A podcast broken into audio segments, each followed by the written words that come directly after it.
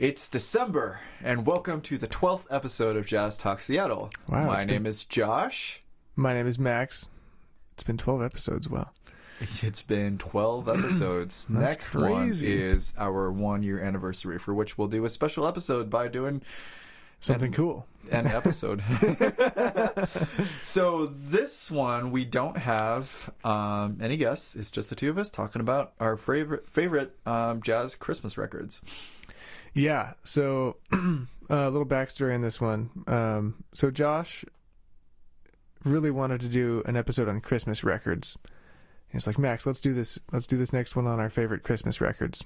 Because there are a lot of jazz Christmas records out there. A lot of bad ones, Well, there are a lot of good ones too, also. which we will talk about. But uh, right before we started recording just now, um, Josh showed me two tracks, one of which was a Christmas song featuring Tuvan throat singing, one of which was a cowboy speed bop Christmas song played on the, best banjo. description. And uh, I'm going to ask him a couple questions about those because they were just sprung upon me. So, Josh, why don't we? Uh, wh- what were those? Okay, so this record, they're both from the same record, Okay. and it's Bela Fleck and the Flecktones, and the record's called Jingle All the Way, and it, it it's a silly album name. And this wasn't But- the record you were going to review today, right? No, it wasn't. I kind of just sprung this on you. Uh, Yeah. Okay. One of those uh, the streaming services auto-generated suggested suggested things was like, "Hey, check this out. It's a Christmas record." And so I clicked on it. and was like, "Bela Fleck, sure, I'll check it out." For those of you who don't know, he's this amazing uh, banjo player, and he does a bunch of jazz fusion type stuff. Yeah, jazz folk fusion, whatever kind of yeah. Mm-hmm. He label plays you- weird banjo, and it's really cool. anyway, so this record uh, called Jingle All the Way was released in 2008 and won a Grammy in 2009 for Best Pop Instrumental Album. And the second track that I just had you listen to, which was Sleigh Ride, was also nominated for Best Country Instrumental Performance, which for uh, it just I think that's really cool that there's And these are on mul- the same record. they're on the same record, yeah. That there's it's a multiple Christmas genres, record. and it's also a Christmas record, totally. So Wow. the first track that I had Max, lis- Max listen to, and I sprung on him, uh, was "Jingle Bells," featuring Tuvan throat singing, uh, which is Yeah. What is that? right. Uh, it's a way of singing. Uh, Tuvan Tuva is this uh, people group um, that's in Russia, like bordering Mongolia Yeah, it's like Mongolia, basically. Mm-hmm. Yeah. and they there's this kind of singing that's a tradition there where they kind of have a low growl and hold a pitch a constant pitch while altering harmonics um Which are like the notes that you don't really normally pay attention to above the the note that you're normally hearing, but you can essentially these people can sing multiple notes at one time Yeah. and while holding one of them constant make the other one move and it's really cool it sounds like almost like a whistle up really high Yeah. So anyway, there's a Tuvan throat singer doing jingle bells in the upper harmonics, and Bela Fleck accompanies playing like country banjo. It's really cool and kind of a weird juxtaposition, but I think it's really awesome. Yeah. That was pretty nuts. What was your reaction to it? I thought it was uh, amazing. I've heard some Tuvan throat singing in the past, and I've really been into it. Um, although it's been a while, and at one point the singer changed the bass pitch, and still maintained the second, like melodic line or whatever, um, that he was singing, and now I'm really curious if that's possible to if you can change more than just those two bass pitches Like have the two and still Moving around. sing the upper harmonic line. Yeah. Because that kind of blew my. And they only did it to one other note, but it, it was pretty impressive and took me off off guard. What'd you think of the second track? The second track was, uh, to my rather untrained um, ear in the country world, uh, a nice down to earth, hoedown type Christmas country banjo song that was really fast. and I don't know how else to describe it. It's cool. It's got um, so it's Sleigh Ride, Yeah, which well, we yes. all know and love, but it's got also funny changes that they've put on.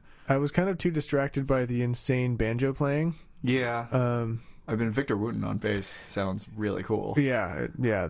The whole band is pretty ridiculous. Yeah. Okay, so Want to go to our uh, our normal two records here? yeah, totally. So that Uh, record's really cool, but we actually had two others that we prepared to talk about too. Which one did you want to talk about first, Max? Um, well, I suppose we can dive into why don't we why don't we kind of talk about both at the same time? Kind of, I have an I have an idea. So that that Bela Fleck thing you just showed me kind of smashed a bunch of cultures, musics into one thing, and it was on a Christmas record. And I kind of got the sense that that was also kind of taking place on the record that I was going to kind of talk about today, which was, is, uh, Cyrus Chestnut's record, A Charlie Brown Christmas. So this record was released in 2000, and it's a maybe reworking or dedication to maybe the Vince Guaraldi record Yeah, I think it's kind of a, a an homage to maybe. totally. Yeah. So uh, I'm sure almost everybody that's listening knows that record. It's the soundtrack to the Charlie Brown Christmas Mhm. special. If anyone knows what Peanuts is, the cartoon, Linus and Lucy, you've probably heard of it. Yeah. So do you know the story behind why Vince Guaraldi was hired to do that soundtrack? I don't. Why don't you share it? So Lee Mendelson is the producer for that uh, TV special, and he originally wanted to get Dave Brubeck to do it, and he called Dave Brubeck, and Oh. he couldn't do it because he was busy, and so he called Cal Tjader, and Cal Tjader was also busy, and uh, Lee Mendelson, the producer, was sitting in a car in San Francisco listening to the radio, and Vince Guaraldi's trio comes on the radio. I think it's "Cast Your Fate to the Wind" is the name of the track that was playing Oh. and he really liked it and thought i want this for my tv show and so he got in contact uh, with vince's agent or his people or somehow and that's how that happened Wow, that's fascinating. You never know what is going to come out of what. Well, anyway, um, it uh, Cyrus Chestnut's kind of take on the original record is kind of like the Tuvan throat singing and country being smashed into a Christmas folk record in a sense. I think because he features well, first of all, he features a, a whole wide group of insane musicians on this album. Um, uh, did you look who's playing on this? some It's pretty nuts. the rhythm section is uh, cyrus chestnut of course on, On the piano, yep. christian mcbride playing bass hmm uh, both electric and upright depending on the track Yep. and steve gadd is playing drums That's the rhythm section, and then the rest of the. I mean, I couldn't even figure out who was playing trumpet. Actually, there's one track with trumpet that I, I couldn't find who was playing trumpet. it's in my notes somewhere I'll have to find it. I'll find it later maybe But you know, Kenny Garrett, Michael Brecker, Manhattan Transfer, uh, Vanessa Williams. Uh, let's hubert see. law's playing flute Oh, is he? mm-hmm. That's another one that I missed. Man. Uh, oh, the oh Brian McKnight is singing on one of the songs. Uh, the Boys Choir of Harlem. I mean, it's quite a, a compilation of of music from all over the place, really being put on this record. Um, and I don't know. I guess for people who have listened to the original um, Charlie Brown Christmas record, it's um, it kind of was a bit of a shock when I first heard some of these songs, For sure. especially the second one, um, skating. Mm-hmm. Yeah, definitely. Yeah. So I listened to this a bunch of times in preparations for this episode, and it's uh, it's sometimes difficult listening to a record that's That you know, modeled after and, yeah that's modeled after something else that you know so closely, hmm and I'm not sure that I really ever got over it listening to it. There's yeah, there's some that I like better and some that I like less Right, than the original. and oddly enough, I, did you like skating or no? Uh, it's been growing on me. That's one of the ones that I did like, which I thought was interesting. Whoa. So, yeah, I know. Well, I liked parts of it, and there were other parts that I liked a little less. well, so Um, it starts off with violin and harmonica right off the playing- bat. Right, violin and harmonica, which is already quite unusual. Yeah, you're used to hearing jazz. just a piano, and it's like, whoa, there's a harmonica and a violin. Whoa. and they're playing it, uh, playing the melody line in unison, and which gives a pretty interesting tone. yeah. That's not a, a normal combination, really, for jazz records. And the violinist takes a solo. I can't. Do you remember if the harmonica takes one too? I think so. I think both of them do. Um, so the violinist, I, I don't remember the harmonica player's name right now, but the violinist is uh, Jerry Goodman, and the I guess he harmonica played. player. Oh, go ahead. Oh, he played with the Mahavishnu Orchestra. Yeah, and the harmon or the uh, yeah harmonica player is named is is Talik Olestad. I'm not quite sure if I'm pronouncing that the right way, but Sounds Scandinavian. yeah, something like that. Cool. Yeah. So the track is they changed the feel a little, um, but not drastically either. No, it was you obviously skating the song, Right. and it it was just a very different um, sonic atmosphere than I think I was expecting, For sure. which is kind of cool. really good players. Solid yeah. solos. And then on the next song, hmm um, which is My Little Drum, another song that most people would probably recognize. Uh, right off the bat, I heard tabla, which is an Indian percussion instrument, um, for those who don't know, and triangle, and trombone with plunger, and reharmonizations, and yeah, it was just kind of another one that kind of took wild curves away from the original song.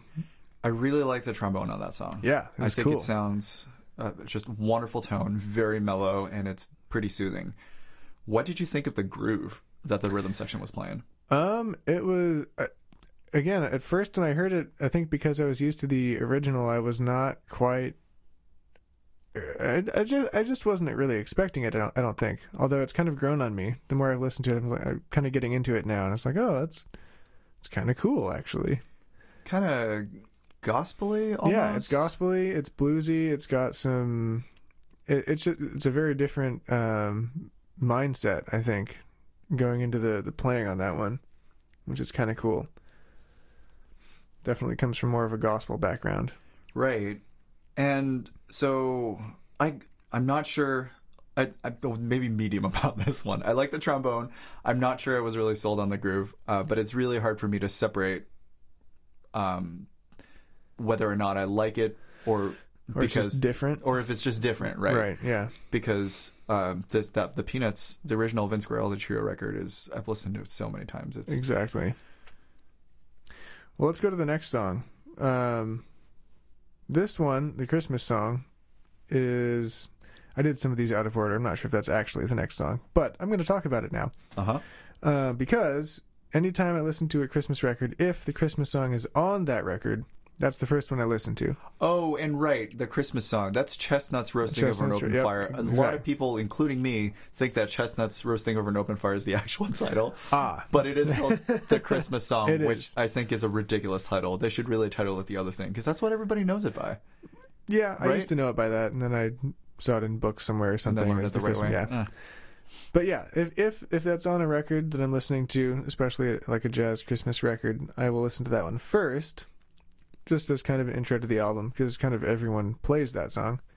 At least most people do. I feel like uh, when they do a Christmas record, and that's that's actually why I wanted to do this this one Mm. because I liked it so much, and it's it's, it starts off in a 12-8 groove, which I'm not going to sing at this time, but it's uh, a groovy type of groove that involves patterns of three, and um, Brian McKnight is singing on this one, and he sounds fantastic, and it's a, just a very different take on again what I would normally expect to hear when someone plays a so Christmas song. funny. I did not like this track. Really? And the big thing that I didn't like about it was his voice. Really? yeah, I thought it re- sounded sounded really shaky. I just I wasn't I wasn't into it. Wow. I loved it. Oh, that's so funny. But I also loved the groove and, and the arranging and the harm the harmony. It changed a few things around in there. Um also, I was reading that Brian McKnight plays trombone and other things. Do you know if he was playing trombone on the other track, My I don't remember the name of the trombonist, but I'm pretty sure he was not. Oh, okay. hmm I was curious about that. So then there was uh, another one. Uh, I'm just going to skip ahead. Yeah, we can skip a few there's of these. Too many tracks for us to really Yeah. talk about. But they did for Elise Yeah, with that was a interesting. Latin-ish groove. Well, there was definitely some Spanish um, influence. There was some, Some- Cuban influence, right. And there was some straight up American backbeat influence. It was kind of a mashup of several different things. and they kind of bounce between a bunch of different feels. I don't know if they really ever settled on one that was like No, it was kind be- of there were just a lot of different elements going into that one. yeah. Which again I- is also kind of why I was comparing it to the Bela Fleck record because it was Mm, like, right. whoa, that's from Spain and this is from here and that's from Cuba and that's from Argentina or wherever. It's there were quite a few different bits of influence in this one. I didn't like the way the groove sat yeah, it wasn't one. it wasn't my favorite. I thought the instrumentation and the almost indecisiveness of the grooves, like with the Bela Fleck record, which I really like, they would choose their groove or or they would smash things together and then they would stay there and really make something of it. This one, they would they cycled through a bunch of different grooves and it seems like they, They just did. couldn't settle on one or I don't know what, what went into that decision, but I wasn't super into it. And uh there was it was really chill smooth almost and it felt like it didn't have a lot of bite Yep. that being said i thought the piano solo was really good nobody can begrudge the fact that cyrus chestnut is just a great piano player Yep. Yep.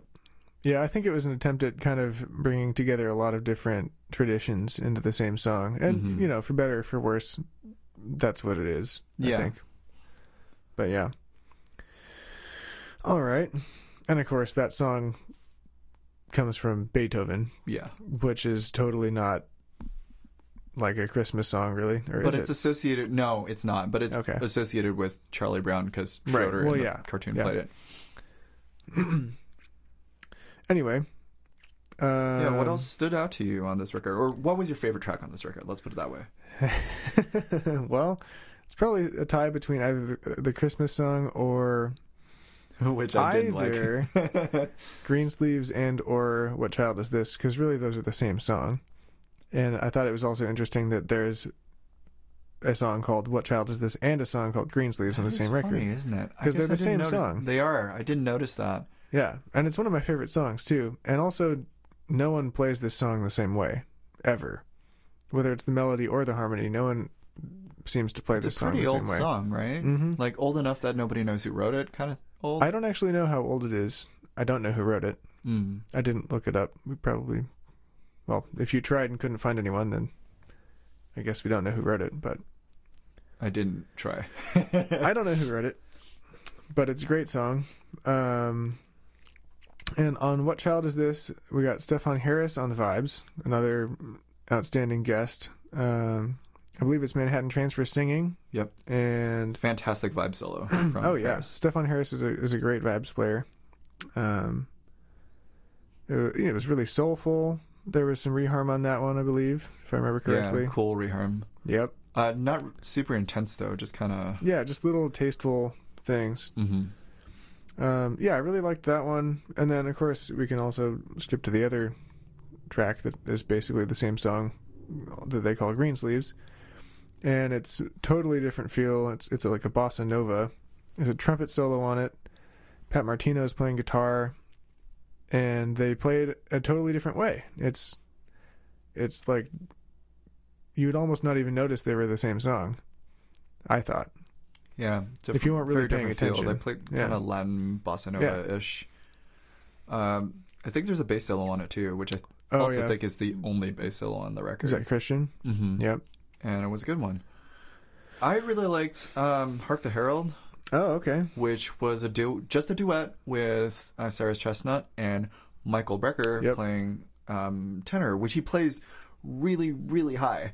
Yeah, it, I liked it, but it was a little bit smooth for me. Although, you know, if you like Michael Brecker, that's kind of comes with the territory half the time. But he's, a, I mean, obviously an amazing musician, or was. It's a really pretty track, I think. Um, it's they only play it once through, and Mhm. it, they play it slow, kind of rubato, bunch of reharms, and they don't take it super far, but I don't think they need to. Well, I think- it just sounded cool. Yeah, a lot of a lot of Christmas jazz records kind of end with the like falling asleep by the fire feeling. I feel like like a lot of the other record we we're going to talk about also does this. I I think. Mm-hmm. and just kind of makes me like the last song on the record kind of makes me think of relaxing and almost falling asleep with like a fire burning nearby or something. Hopefully in the fireplace. Hopefully in the fireplace, maybe in a fire pit outside, although it would be kind of cold depending on where you are. But yeah, Cool. So overall thoughts on this record? I liked it. I think there were a couple songs that I wasn't crazy about, but overall I think I really liked it. Cool. I liked it medium, Okay. which means I liked Kind of liked it. kind of liked it. Yeah, I liked. I guess I liked half of the tracks, or pieces of about half of them, um, and others were a little too close to the original record. Yeah, there were there were like two of them that were pretty similar, I think. Mm-hmm. Yeah. And I guess the one thing that I really wanted to discuss with you is how you felt about a musician taking on a project like this that's modeled off of another record so very closely. Well, um, in this case, I think you have to discuss who the players are Mhm. and where they're coming from. And if you look at the original, um, it's fairly, I think it's fairly safe to say that it's kind of um, rooted in the more like white people version of Christmas, whatever that means, for better or for worse. And Cyrus Chestnut is very deeply rooted in like the the gospel and you know church side of things, the spirituals. And he he plays you know he's a classical musician as well. He plays all this stuff. But i feel like a large part of his personality as a musician comes from that side of things. And i think it's pretty present in this take on this record. For sure. so i think it could just be offering kind of like a second look at how that record can be interpreted. Hmm. Um, that's kind of what i was thinking but Cool. That's Yeah. a really interesting perspective that I hadn't taken before. yeah Okay, so the other record that we had listened to was Dave uh, a Dave Brubeck Christmas released in 1996 and it is a completely solo piano record which I don't listen to a ton of solo piano oddly enough as a pianist. I end up listening to a lot more trio stuff or because I usually really enjoy the interaction between uh, between musicians and solo piano is really hard to pull off. Uh, I think particularly because there's nobody to play off of and there's none of that interaction. It's difficult to maintain interest throughout the track as you play through the melody or the, the form multiple times. You have to really do something with it and be more intentional, I think, than just being able to rely on a different instrumentation to, to take you somewhere. Yeah. Well, um, and this was a totally different side of, of Dave Ru- Dave Brubeck for me too, because I hadn't listened to him play solo before, Mm. and on on several of the tracks, he even goes into like really nice stride playing, which was something I had never heard him do, and maybe that's just me not having checked out a bunch of his solo stuff. I don't know how much there is, but it was it sounds great. So I really love this record, uh, and personally, I've got a lot of history with it. And I discovered this record in a really weird roundabout way. I promised Max I would tell him the story, and I'm going to tell him right now. Oh boy, so back when I was in middle school, maybe high school, I was first discovering jazz. Um, uh, yeah, discovering jazz for the first time, and I came from a classical piano background, and so everything I played was just pre-written, pre-arranged sheet music, and there was no improvisation whatsoever. But I was getting into jazz, and I wanted to learn how to play it, or I wanted to play things that sounded like it because I thought it sounded cool and I was at a sheet music store, just um, local music shop, and I was looking through the jazz piano arrangement section, and I found a book called A Dave Brubeck Christmas, and in it were I think seven or eight of the tunes transcribed out, uh, like the whole thing. Whoa. And I played that for years before I realized there was a record that it came from. so, funnily enough, my first listening through a bunch of these arrangements is from me sight reading through Oh, this no way. transcription book. Wow. So the funny thing is, uh, the transcriptions, which are really well done, um, don't. Uh, a lot of them don't include the the full arrangement, so they'll include most of the melody and reharms and voicings for when Dave is playing the melody itself. But there are times where he takes more impro- improvisational excursions and those are just left out and ignored. And they don't even mark it as, oh, he, Dave plays a solo here. They just skip it entirely and skip forward in the track to something that's probably easier to transcribe and easier to play. Huh. Uh, so some of these solos I just didn't know about until later on live. I feel like we might want to also mention, just in case anyone listening doesn't know, Dave Brubeck is best known for a song called Take Five that you may have heard of. That's who this is. Yep. So what do you think of the record? I really liked it. It was a really, really beautiful record. There was a lot of amazing piano playing on it. Mm-hmm. And again, I really liked the stride playing. I liked, there was a lot of reharmonization going on. Dave Brubeck is really good at reharmonization. I thought Cyrus's reharms were nice, and then I was listening to this one, and I was like, "Oh, oh, wow, yep. okay." Uh, there's another Dave Brubeck track. I think he might do a duo with Paul Desmond, probably somebody. Um, doing uh, Over the Rainbow. That's also a gorgeous reharm. I don't remember which record it Yeah. was off the top of my head, but it's really cool. Let me pull up my notes here. So this record, on a whole, I think is really chill. Even the quote unquote fast tunes don't really go past the medium tempo. Right. Uh, but it's cool. It's got uh, 14 classic Christmas carols that everybody knows and two originals. And that's pretty fun. I thought it was interesting that he did a a Jingle Bells on the way in and a Jingle Bells on the way out. Yeah. The first one he calls the Homecoming Jingle Bells, and then the second was the Farewell uh, Jingle the Farewell Bells. Jingle Bells. Yeah. Right. And the the Homecoming Jingle Bells is the first track. Yeah. And it's light and it's happy. It starts out with him playing repeated uh, chords in the right hand, the melody in the left hand. And I'm always really impressed when somebody can do that because, Mm-hmm. Oh, yeah. they've clearly spent a lot of time doing it. And then uh, it starts this stride, Yep, stride groove, stride and it's and- really cool. Mhm. And then the other Jingle Bells, uh, the farewell one, is Totally different. very different, and it's in stark contrast. And it's near the end. It's not the last track, but it's near to the last track.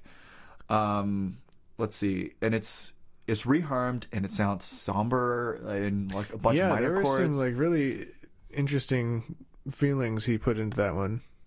I felt like it's dark almost. yeah, there there was there were definitely some darker undertones in in that version, which is But, kind of cool. Yeah, I, I like it a lot. Because you never really associate the song Jingle Bells with anything dark. Right. It was like, whoa. It's, hmm. So probably my favorite track on this record is "Away in a Manger." Oh, and okay. it was my favorite to play when I was regularly playing through. I actually still play through these pretty much every year at my parents' house on the piano. I'll pull it out and just play through them because Who sounds better, you or Dave? oh, definitely Dave by a long shot. Uh, I'm sight reading it every time. I, I don't think I've ever sat down and just learned one of the arrangements all the way through. I just. You know how in the old days before recordings were a thing, people would just sell sheet music and then Yeah. the way you would enjoy music was you go to the store, buy sheet music, take it home and then play it on the piano and that was your Yep. Quote unquote listening to a record, right? If you had a piano. If you had a piano, right? and I guess that's how I've always treated these transcriptions. It's just my way of enjoying the music and Yeah. playing through it. So anyway, Away in a Manger is uh, probably my favorite track There were some beautiful reharms on that one, too. really cool. And he plays through Away in a Manger multiple times, and every time he plays through it, uh, I know I just complained about Cyrus Chestnut doing it, but I really like how Dave Brubeck does it here. Oh, he changes the feel, and he has a different harmonic take on it, but they all connect. And It's yeah, also just, one person playing, also just one person playing. which helps. hmm Um, by the way, I feel like maybe we should mention what a reharm is. Right. just because not everyone knows what that means. You went to Berklee. Why don't you talk about what a reharm is? Well, okay, so in music, in most music, you have melody, harmony, and rhythm. Melody being the part of the song you can sing, usually. And then the notes that happen aside from the part you're singing generally are the harmony. And those can take the form of chords, so lots of notes happening at once or just one note at a time. It kind of depends. But there's a standard way to play those chords for most songs, and sometimes people change those uh, to make the song their own, and that's called reharmonizing or reharming. Yeah, reharming for short. Yeah. So, what else uh, stood out to you on this one? Um, I that was about it on on that song. I was just kind of transfixed by the the different changes. Cool. It's like wow, yeah, What about um, other tracks on the record? sure. Well, let's see. Winter Wonderland again, really nice stride playing. Mm-hmm. This one also has Greensleeves and What Child Is This? Mm-hmm. Just like the other record. That one has got the most intense reharmonization on the record. And then exactly, I listened to this version and I was after the Cyrus one, and I thought I had already heard some pretty crazy departures, and then I was like, oh no, here we are. Okay, This one was really intense. I don't, as a high schooler, I didn't like it because I thought everything sounded wrong. And now coming back to it after listening to more jazz and it for years, uh, I like it a lot more. Yeah, hearing reharmonizations is is kind of like um, getting uh used to drinking wine or something that at first you might hate, and then later on, years later, you're like, oh, actually, that weird taste actually kind of tastes good.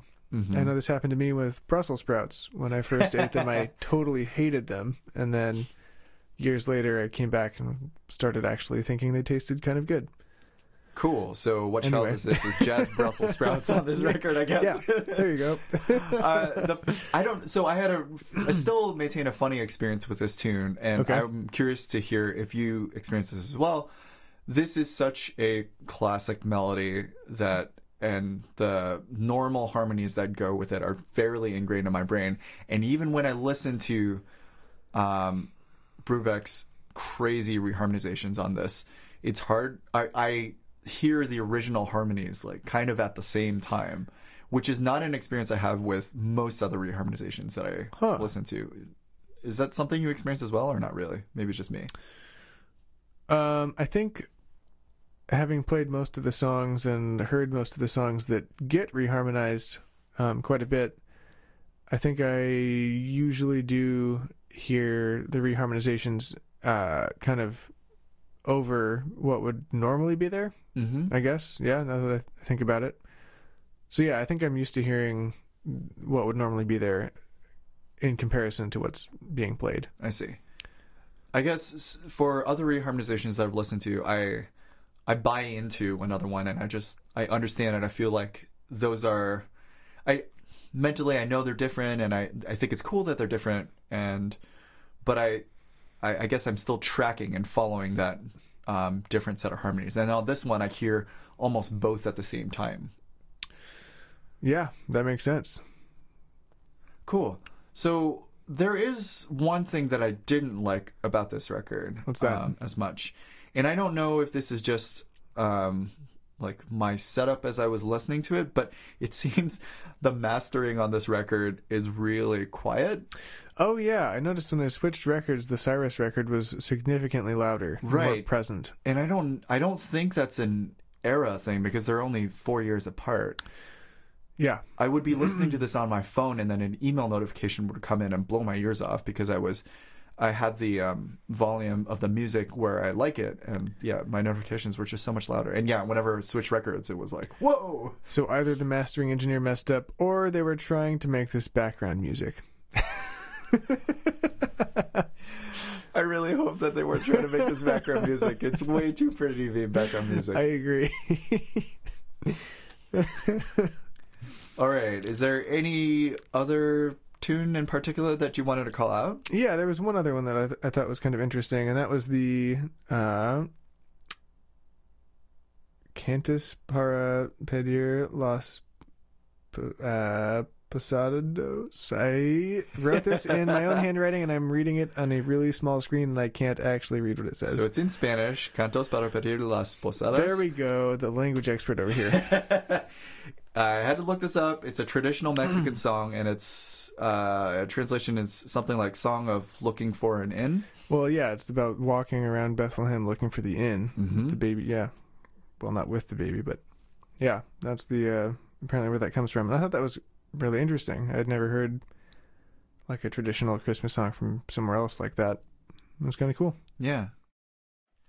Okay, Max, tell us what kind of music is going on uh, in Seattle for the next couple of weeks or so. Sure. Well, there's actually there's a ton of music going on all over Seattle and the surrounding areas, um, as I suppose can be expected in December. But some of the highlights uh, include a new record by Thomas Marriott. It's called Romance Language. I've heard good things. It features Rick Mandyck on tenor, Tim Kennedy on the piano, Jeff Harper on the bass, and young drummer Xavier Lecouturier on the drums. And that just came out. There's also a bunch of new music coming out of Mr. Cole Schuster, the guitar player, and he's doing a thing with his organ trio December 15th. Where's that one? I believe that's at the it's in West Seattle, the Parliament Tavern. Mm-hmm. And let's see, I'm doing a thing at Vito's December 22nd with Brian Nova. What He's a is that great one? guitar player. and That starts at 9:30. There's um yeah, there are quite a few other things going on too. There's some Home for the Holidays concerts um, at the Royal Room in Barboza, and I think Egan's as well, maybe. And um, Lots of music in Seattle always. yes, indeed. Well, I think that's about all we have time for today. Remember to check us out on Facebook. Give us a like if you'd like. Just look up Jazz Talk Seattle if you want to find out more news about when episodes are coming out. or share this with your friends. And don't forget to subscribe.